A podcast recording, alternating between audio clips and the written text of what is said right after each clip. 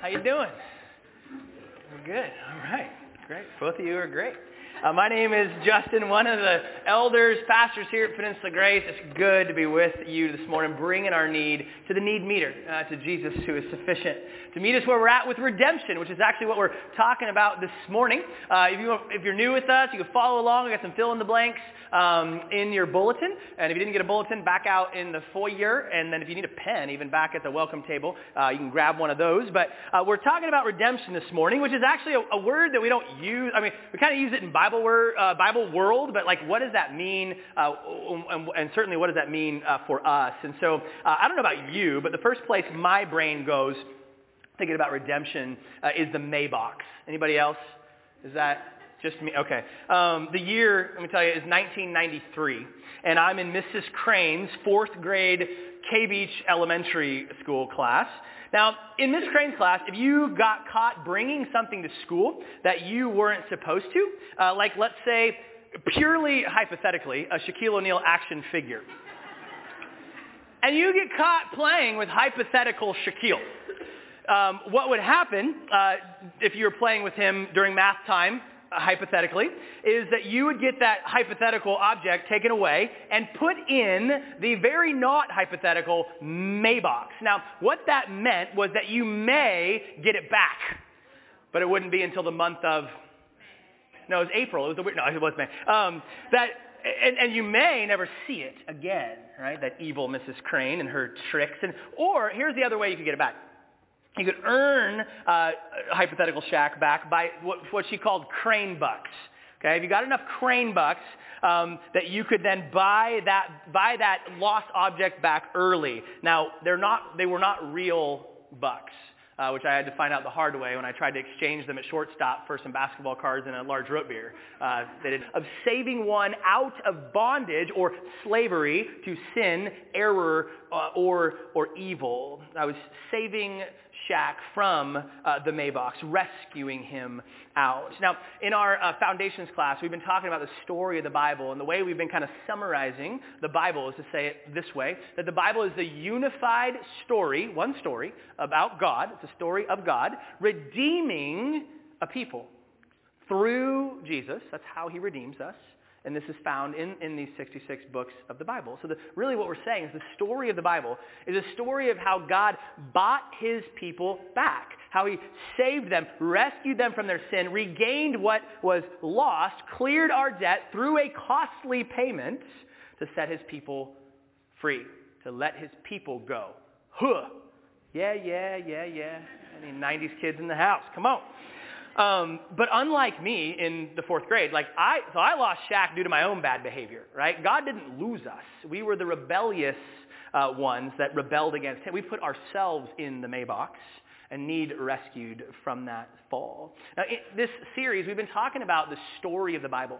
We've been saying the story is about God and the worship of that God. And we've been looking at these different movements. And two weeks ago, we looked at creation. That God created us, and therefore our lives are to be lived in response back to him in worship by the way that we live. But we saw last week, Pastor Ross walked us through the, the fall and that we did not respond rightly, and we fall and fell, fall, we have fallen, and, and we need to call out to our God, crying out for rescue. And what we're going to see this week is that through the story of the Bible, and it's true today, when people cry out to God for rescue, for redemption, God is always, will always be a God who rescues, who redeems. And next week we'll wrap this little series up with looking at consummation. But this morning we're going to look at redemption. We're going to look at three things. What we need, confidence or certainty in one's own abilities. But I would take umbrage with that when it comes to our own lives to know that we're good with God. That is, I cannot put confidence in any of my own abilities. There was a Saturday Night Live sketch years ago, and the guy Stuart Smalley, he would he had these daily affirmations, and he would say, get up in the morning and look yourself in the mirror and say, I'm good enough, I'm smart enough, and doggone it, people like me. And if I say that over and over again, the idea is that I will kind of affirm myself and my value and who I am, that I am smart enough, that I am good enough. And doggone it, is that a church word? I'll get, well, the elders will let me know if not. Um, so what we're really, our culture would say, right, this, this lines up with the message today. Believe in yourself. And, and, sometimes I, I think this, this idea has even permeated the church culture and that we want to say that inside we're really good Like we'll use the expression, but deep down I know they're a good person. But here's the, that's in love, God says that's, that's not true. Like it, our, in, in the deep, as a sinner, deepest down, we were broken. We were crooked. We were wicked. In fact, more than we could ever know. God spoke through a prophet named Jeremiah, and he was talking to the people who had been deceived by these false prophets. And, and he says to them um, through Jeremiah, he says, these false prophets, they offer superficial treatments for my people's mortal wound. He says, you're trying to put bandages on an arm that's been torn off. He says, they give assurances of peace when there is no peace. In fact, so what he's saying is these, these false prophets were saying, it's okay, they're there, peace, peace. And he says, no, the reality is things are not okay. It's assurance without confession of sin. It's, it's trying to take some good news without acknowledging that there is bad news. Uh, the reality is, it doesn't matter if I think I'm good enough, smart enough, and if doggone it, people like me. It doesn't matter if somebody else says you're good enough, you're smart enough. Well, you've sinned against here. What is he saying when he says, against you and you alone have I sinned? Well, ultimately, as our creator, as our judge, as our God, every sin, even if we sin against somebody else, it's ultimately a sin against our God and what he has called us into be as our maker. So he's not saying that we haven't sinned against someone else. He's saying ultimately this sin is against God. Last week, er, Ross took us through the, the Pharisee who thought he was good enough because he, he thought he had performed better than the people around him. Now that was delusional on a couple fronts, but, but we have to be careful here not to compare ourselves with other people around us and just try to be the best person on our neighborhood's street. The question is, do we measure up to God's standard? And the Bible tells us no one has, and on their own, no one can. So the question is, how does God see us? I was talking to a friend recently who had been a part of a church who was, she was uh, basically being told on a weekly basis, you are a, a worm that you are worthless, that you just need to try to scrape yourself up off the cement and hope that God will kind of plug his nose and, and put up with you, right? You can just get the warm fuzzies even from here, can't you? Like, it's often, it's often been said, as, as we think about the storyline that we're talking through, that before we can appreciate the good news, before we can see how good the good news is, that we have to understand the, the, the bad news. And I, and I would totally agree with that. If we don't understand the depths of our sin, we're not going to cry out for a Savior. But, but here's the thing. What do we, that's not actually where the story starts. Like the beginning of the story goes back even farther than the fall, than the bad news. And it says that we were created by a God who loves us.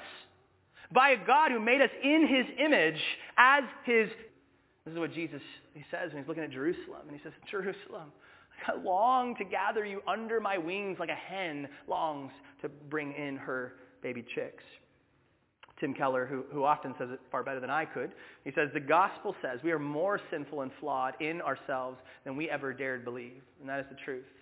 But we don't even fully comprehend the depths of the bad news. And he says, yet at the very same time, we are more loved and accepted in Jesus Christ than we could ever dared hope. But how do we know? How do we know that God has accepted us back? What's our proof? We said, what's the assurance? How can we really know? Well, we said we, what we need is vertical redemption, and what we have is a redeemer. What we have is a redeemer. What did God do to redeem us? I see a beautiful picture, although it is definitely flawed, in a movie. Um, again, we're going back to the 90s. Uh, John Q, uh, my, my, my, boy Denzel. Um, John Q's son in, in, the movie, he collapses during a baseball game. Turns out he needs a heart transplant. And it's going to be um, $250,000 for the surgery, and he's got to put 75,000 down just to get on a transplant list. And this was a couple decades ago, so it's probably far more than that now. John and his wife, they don't have that money, and so they do what any panicking parent would do in that scenario. They hold the entire hospital hostage, right? Isn't that what you would do? So this is where, remember, all analogies break down, right? So just stay with me here. So what they do, they're, they're trying to get on that transplant list. So he's going to say, I'm going to hold everybody hostage until you get us on this list. But he had a backup plan. And one of them was he was actually, he was going to take his own life and give his son his own heart. And he was going to give, get one of the doctors there that he's holding, and I'm willing to give you mine. You need life, and I'm willing to lay down my own to set you free from death, to be back in relationship with you. They, they say that having a child is like having your heart burst outside of your chest, and it's like walking around. My child's not walking around yet. She sits and does this a lot. But um, I'm starting to understand a little bit of what that means. And God says, I proved to you my love for you in giving you my own son. What the proof of his love? Romans 5, 8 says, but God proves his own love for us in what? In that while we were still sinners, while we were still estranged from him, rebelling against him, Christ, his own son, died for us. This is the proof of love and it's the price of grace. Last week we said we are called to come together and confess our sin to God, but now that Christ has come, the beautiful thing is we can get an immediate response, a word of assurance back that he hears our confession and forgives us and, and continues to walk with us. And this is why it's so important to know where we're at in the story. I loved when I, when I was in Bible school, our teacher, uh, Butch, he would always get up in class, and every week, no matter what he was teaching on, he would go up to the whiteboard and he would draw this timeline of history. And he'd put us, and he'd show where we were at in that history, and it was such a helpful like orientation to remember where we're at in the story of God. All the other teachers were doing PowerPoints at the time, and Butch, old school guy, he'd say, here's the power, and here's the point, right? And he would just write on the whiteboard. it's like, all right, Butch. Um, but what, what he was showing us here was, man, how, we asked the question at the beginning, how do we know if we're actually saved? How can we know? How can we receive this assurance? And I think sometimes receive his son back. And if we can look back and say, yes, I believe today, right now, I believe that Jesus has died Uh, in my place. I believe that he is alive today. That's where we're going to find our assurance. And that's where we can say, like Job, I know, I know my Redeemer lives. And I want, I want to tease out this nuance because I think there's actually a big difference here. Our faith is not what saves us. Our faith is not, we're saved through faith, but it is not our faith itself that saves us. Here's the distinction. It's the object of our faith that saves us. We all have faith in something. We're trusting in something all the time. There's no neutral, like I'm just not believing in anything. That's not, that's not, that's not on the table for us. The question is, what's the object of our faith? So think about it this way. Think about an ice rink or a, a frozen lake. Like if Wayne Gretzky goes out there, like he's probably pretty sure of his skating abilities, right? So he's out on that ice with all confidence. And then you got Bambi out there, right? Now, on the same ice, right? Not nearly the confidence or agility is the great one. But here's the thing. It doesn't, what, what matters here is not the confidence of the skater, but the thickness of the ice. Will the ice really hold them? That's the, the truth of the ice is what saves. In him, the Bible says, in Christ, we have, here's the truth, we have redemption through his blood, the forgiveness of our trespasses, our wrongdoings, according to the riches of his grace. And maybe you're here today skating on that ice with all the joy and confidence in the world, and maybe you're just slip sliding and falling all over it like Bambi. But the required price has been paid. And the only issue is if we step onto that ice or not. Do we believe that Jesus Christ is sufficient to hold us? We have a Redeemer, which gives us what we needed, redemption before God. But then this leads to, the third thing, that it leads to a horizontal redemption. The beautiful thing about Christ's redeeming work is that it doesn't just bring us back into relationship with the Father, but we actually get a whole... Here, there he is. Like Calder, like my, we, we've known each other since high school. Like the Hillier family, they had a, a stranglehold. And you know, in the, in the yearbook when they had like all the different superlatives, th- their whole family was like everybody's pal for like 16 years running, right? It's like you can't lo- not love the Hilliers. I see Calder, I want to give him a big bear hug. Same with his whole family, right? Easy to love. Like everybody, Putin would be like, yes, like Calder's my boy, right? Uh, but let, let me be straight with you. There are a few faces today that I would have a hard time wanting to give a hug to. Maybe I'd want to squeeze them very tight, right? See if some of the blood of the lamb would come out, but that's another story. Um, so I just want you to, for a minute, think in your mind's eye. If it helps, you can, you can close your eyes just to focus. But think about who, who is that person that's hard for you to welcome right now? Like who would that be person for you be to, that would be hard to live in harmony with? Now, picture them in your mind's eye coming towards you. Would you be able to welcome them? Would you be able to, to bring them in close for a hug? Would you be able to accept them? Would you want to hide from them? Would you want to punch them? What, what would your reaction be? Now, you're lucky because in the New Testament, they were called to greet one another with a holy kiss. Now, let's do some cultural exegesis before we have a weird ending of the service here. Um, so in the moment, like they, they would very culturally appropriate was to kiss one another on either side, kind of like the European thing, kiss each other on either side of the, the, the cheek. The point was that very counterculturally, we, we are a family now. And so we greet one another with warmth as we would a sibling, as we would a, a family member. So maybe that is a hug if, if it's an appropriate thing. And maybe it's just a warm, like maybe it's just simply looking at someone in the eyeball and saying, how are you doing? And meaning it. Like waiting for the response with joy and peace. Why do we do this? Why are we called to be like this? Well, Galatians 3, Paul says it this way, For you are all, he's talking to the family of God, you are all children of God through faith in Christ Jesus. Who specifically? All who have been united with Christ. So he's talking about the church, the body. It's a lot harder for me to love the Pharisee, the self-righteous hypocrite. Now, Ross talked on this last week, like that they say that we usually struggle to love the people that we're most like. I'm like, no, I'm self-righteous. Um, Jesus' teachings are rarely easy, and, and this is no exception. He says in Matthew 6, if you forgive those who sin against you, your heavenly Father will forgive you. But if you refuse to forgive others, your Father will not forgive your sins. Now, if you're like me at first blush, it's like, whoa, wait a second. That feels like a works salvation type thing. Like we have to forgive others and then we'll be forgiven of our sins. I thought we were just freely receiving that in Christ. We look at the whole of Scripture. That's not, I don't think, what Jesus is teaching. What he's teaching here is, Pete Scazzero says it this way, we can't give away what we don't possess. We can't give away what we put. If I don't have it, I can't give it away, right? So what, what Jesus is saying, if you have not understood your forgiveness before the Father, if, you, if you've not freely received the forgiveness that he offers you in Christ, then you will not be the kind of person who can give it away. If you haven't received his forgiveness, you're not going to be distributing it. So that's evidence that you don't really understand your forgiveness from the Father if you're not willing to forgive the people around you. Ephesians 4, he talks about it this way. What does this forgiveness look like?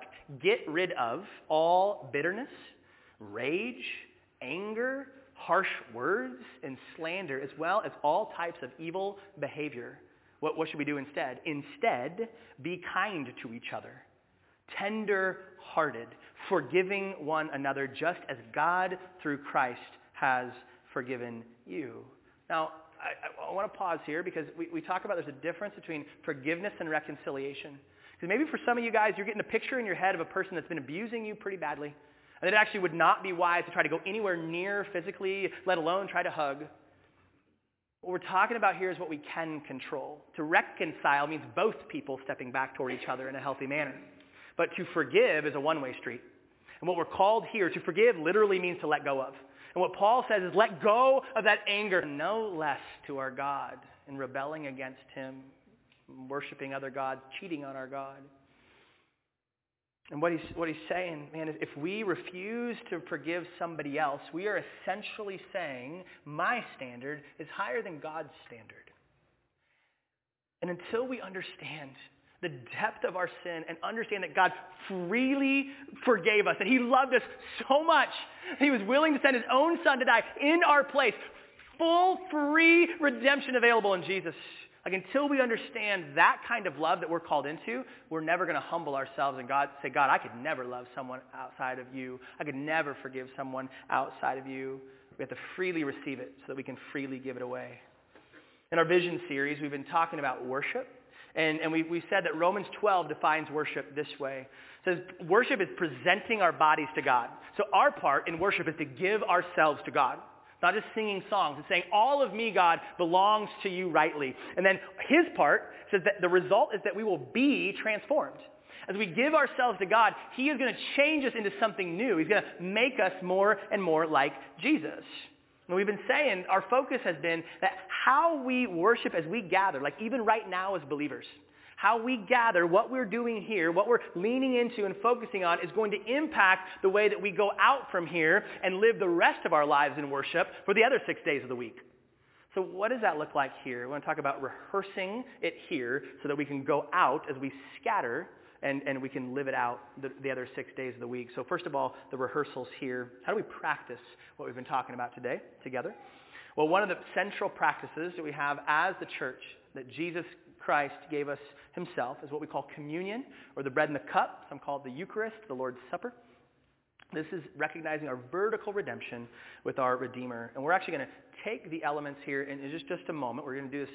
Um, and what this is for, if you're here this morning and you look back 2,000 years ago and you say, I believe that Jesus Christ died on that cross, if I'm not ready to say those words yet, maybe what's holding me back? Like what's impeding me from being able to say those things? So what we're going to do is we're going to start in the front rows. Hey, we've got some people in the front rows this morning. Extra credit for you guys. Um, so we're going to, um, if you're in the front row, so at the, at the back there are these little t- round tables, and each of them has a, a, two for one. There's the juice and the cup in the same, so you just need to grab one little thing. And, and you're going to start from the back. We're going to go back row to, uh, front row to back rows, and you get out, exit on your left, go back and get the elements, and then come back and circle back. So you go out from your left and then circle back the other way to your seat. And then once we're all seated, seated together, we'll, we'll read some scripture together and then take those elements. So I'm going to be reading this, but let's go ahead. And so first rows, you guys can get up and start going um, if that's you. And, and as you're going, I want to read for us Psalm 51. Just be hearing these words and seeing this is you. Have mercy on me, O God, because of your unfailing love, because of your great compassion, blot out the stain of my sins. Wash me clean from my guilt. Purify me from my sin. For I recognize my rebellion. It haunts me day and night. Against you and you alone have I sinned. I have done what is evil in your sight. You will be proved right in what you say, and your judgment against me is just. For I was born a sinner, yes, from the moment my mother conceived me. Take a moment as we're gathering these elements to just before the Lord. Do I believe this? Is this where I'm at before my God?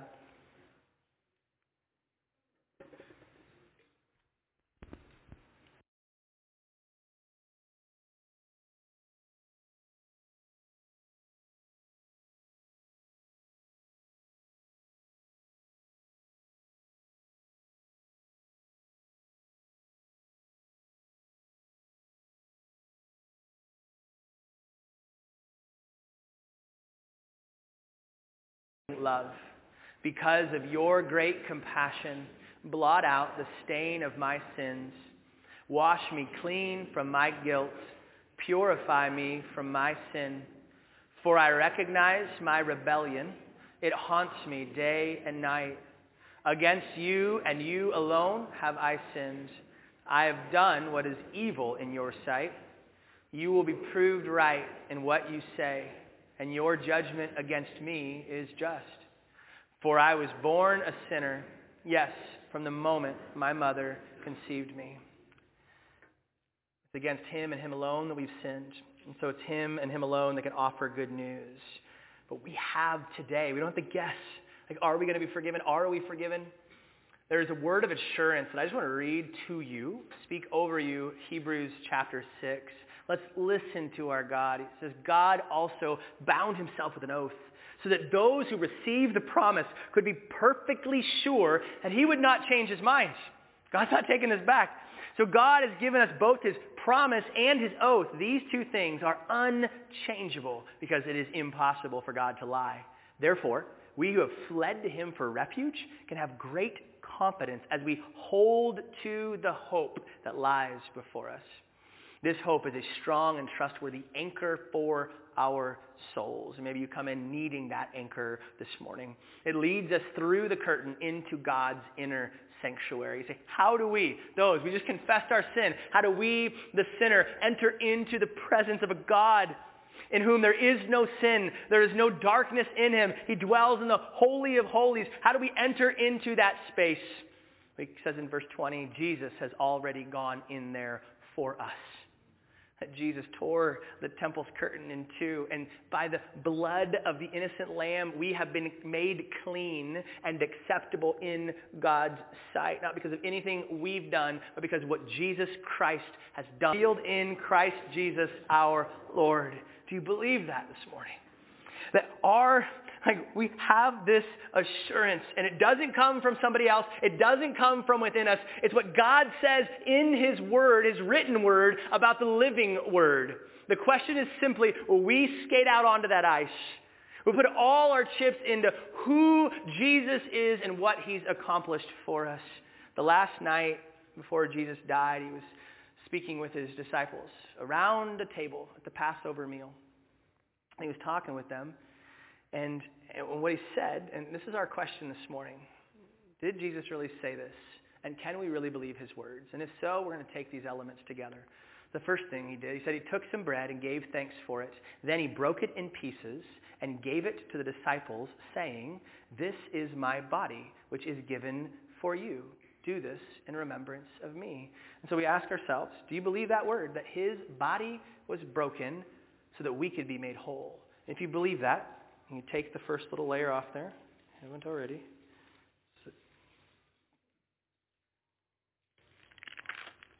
He said, do this in remembrance of me. Let's take the bread together.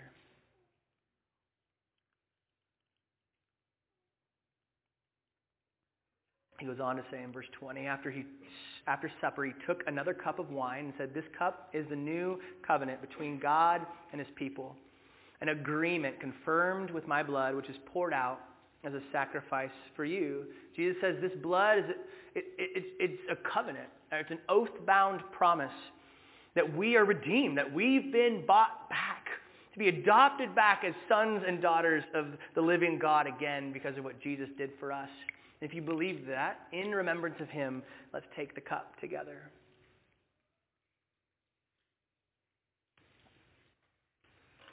Because of what Christ has done, can skate out on, onto that ice, and we have blessed, blessed assurance.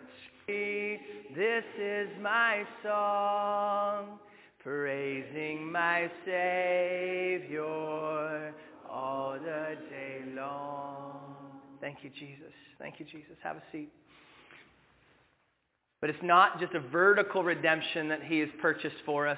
There's also a horizontal redemption. We're not eating this meal alone. Really want us to picture a family table. Uh, and actually for hundreds of years, that's where the early Christians, they met around tables in homes as they took this supper. And we're doing the same thing. We're, we, we, we pulled from a table in the back, a little table, which is a small symbol. I tried to get the deacons to get us a big table in the middle. We could all sit around today, but they weren't able to pull that off. They were fired immediately, don't you worry. For some of us, this is a hard picture, like if we're honest. Maybe the family you've come from or even the family you currently find yourself in to picture a healthy um, dinner together. There might be some impediment to that. And this is what sin has done. It's fractured relationship. It's damaged all relationships. But in Christ, in Christ, we can be made new, not just with God, but with one another. This is what Ephesians 2 says. For Christ himself has bought, brought peace to us. He united Jew and Gentiles into one people when in his own body on the cross, he broke down the wall of hostility that separated us. So again, I want you to just close your eyes for a second, if you will, if you can, and just picture that person that we, we, we thought of earlier, or those people.